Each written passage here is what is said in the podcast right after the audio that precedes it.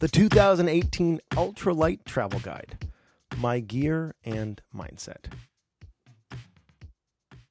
Before we begin this article, I'm going to share that it's not going to be me reading the entire article.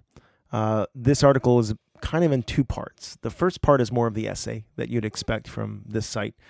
And the second part is just a big old long list of everything that I would carry for indefinite world travel uh, I go through everything in my backpack. This is really one of those essays that I think it you just have to go see it because there's maybe like 20, 25 pictures on here. So uh, the link is buddhism.com slash 2018 dash gear, 2018 dash gear. So um, I encourage you to go do that. But there is uh, a good amount of like nice meaty essay stuff here that I will read and perform and then I'm going to leave you to to go and discover the gear stuff if you want. I'm not going to uh, read that last part. So here it goes.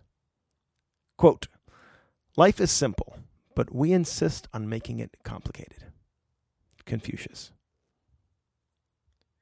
When I think about the way I travel, I'm not surprised at how simple my setup is. I'm surprised at how complicated it is for everyone else. In many ways, minimalism has made me an outcast. There's almost no material possession that you can give me that I want to keep. And I don't participate in the religion of consumerism the way some of my friends do. And make no mistake, it is a religion.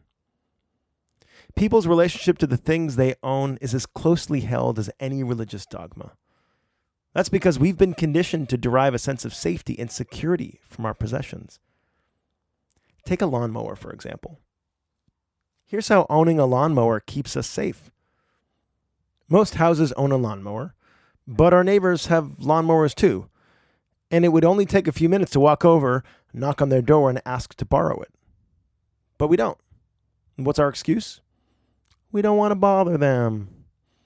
If we ask to borrow their lawnmower, the next thing you know, we're borrowing their shovel, then their car, then meeting their kids, then inviting each other over for dinner, then hanging out in the holidays, then supporting each other through hard times and making friends for life. Woof! That's called intimacy, and it's scary. Having a lot of stuff keeps us safe from the dangers of being connected to people. For me, minimalism isn't just about having a clean closet or no closet at all. It's about having more space in your apartment. It's about living a life that's not so isolated and lonely. It's about embracing life outside the comfort zone of your stuff. That's where travel comes in. I make a distinction between traveling and vacation. Vacation is a break from life, traveling is a deeper engagement with it. Are there times we just need a break from life? Absolutely. Vacations are essential for that. If you're raising three kids and working a full time job, please, for God's sakes, give yourself a luxurious vacation. You deserve it. For me, I don't currently need a break from my life, so I use travel as a chance for adventure. Traveling is about diving into the unknown. And the ticket to entry is being willing to put yourself in a position where you don't have everything totally planned out and prepared for. This is my list of gear needed for indefinite world travel, not vacation. For a vacation, you would probably need more. With only this backpack, I could take off today and be fine in any climate, anywhere in the world, for as long as I wanted. That may be hard to believe, but remember that this isn't just about what I bring. It's about how I think about stuff and what it means to be resourceful.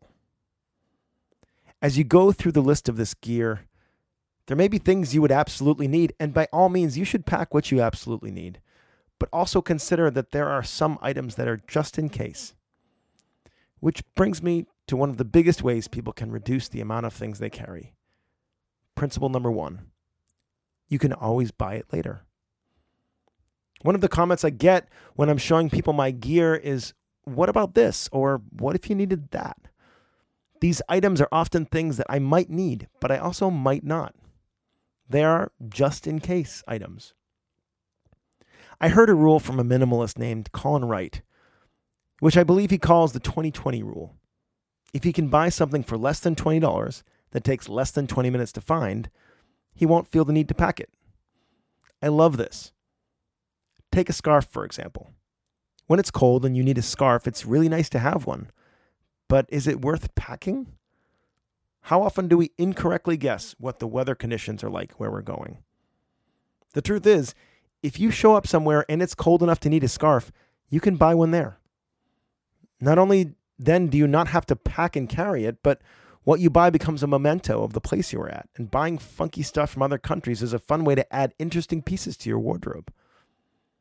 You can also borrow things from friends, which is good for bonding.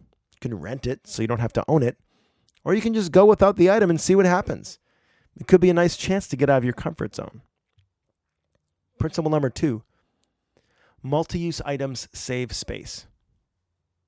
Almost everything on this list has multiple uses, whether it's my shoes, my pants, or the electronics I bring.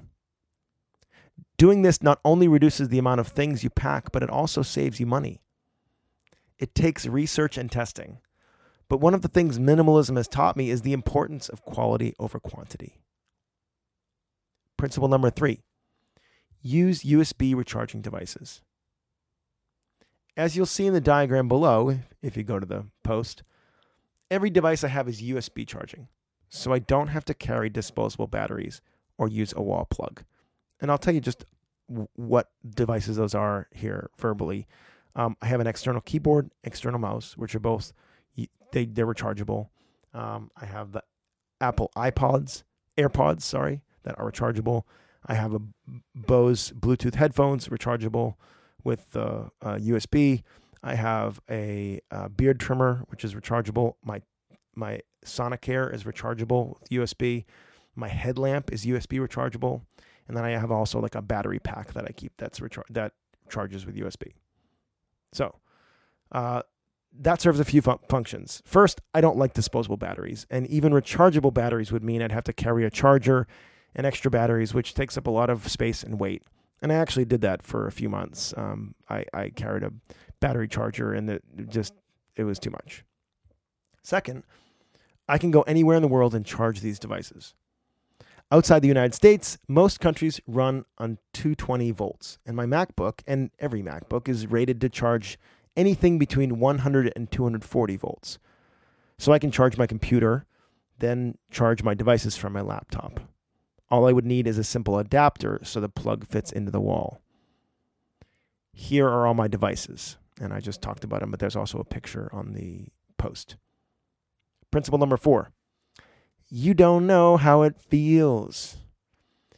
If you've never traveled this light, you're probably just used to wheeling around a few suitcases, paying fees for checked bags, waiting at baggage claim, having to deal with lost luggage, and taking hours and hours to pack for a week long trip, and still forgetting things. I used to do those things. And although it seems like a past life, I remember thinking that there wasn't another way. I didn't want to make my friends feel bad by only packing a small backpack. I didn't want to return gifts or say no to that free t shirt and I didn't know how to be myself in a world that seemed to want me to be something else. I stopped all that. And while it makes some people uncomfortable, it's the best decision I ever made. And I've never looked back. I hope that for you as well. So that's the end of the essay part of the article. Like I said, if you go to the website, uh, buddhism.com slash 2018 dash gear, you'll see the rest of it, and it's quite long and meaty. And I go through all the items in my backpack. And I'm really happy about this one. I think anybody interested in lightening their load with travel can learn from it. Some of the items I have, I've, I've put years and years of research into finding that thing and calibrating and finding the best thing for me, but not the best thing for you necessarily. But hey, this is the best thing for me. So I think you'll dig it. Um, if you want to find out, go to the website. Um, if you want more stuff like this, you want to talk about minimalism, um, I actually have a Facebook group that I created called Minimalism Show and Tell.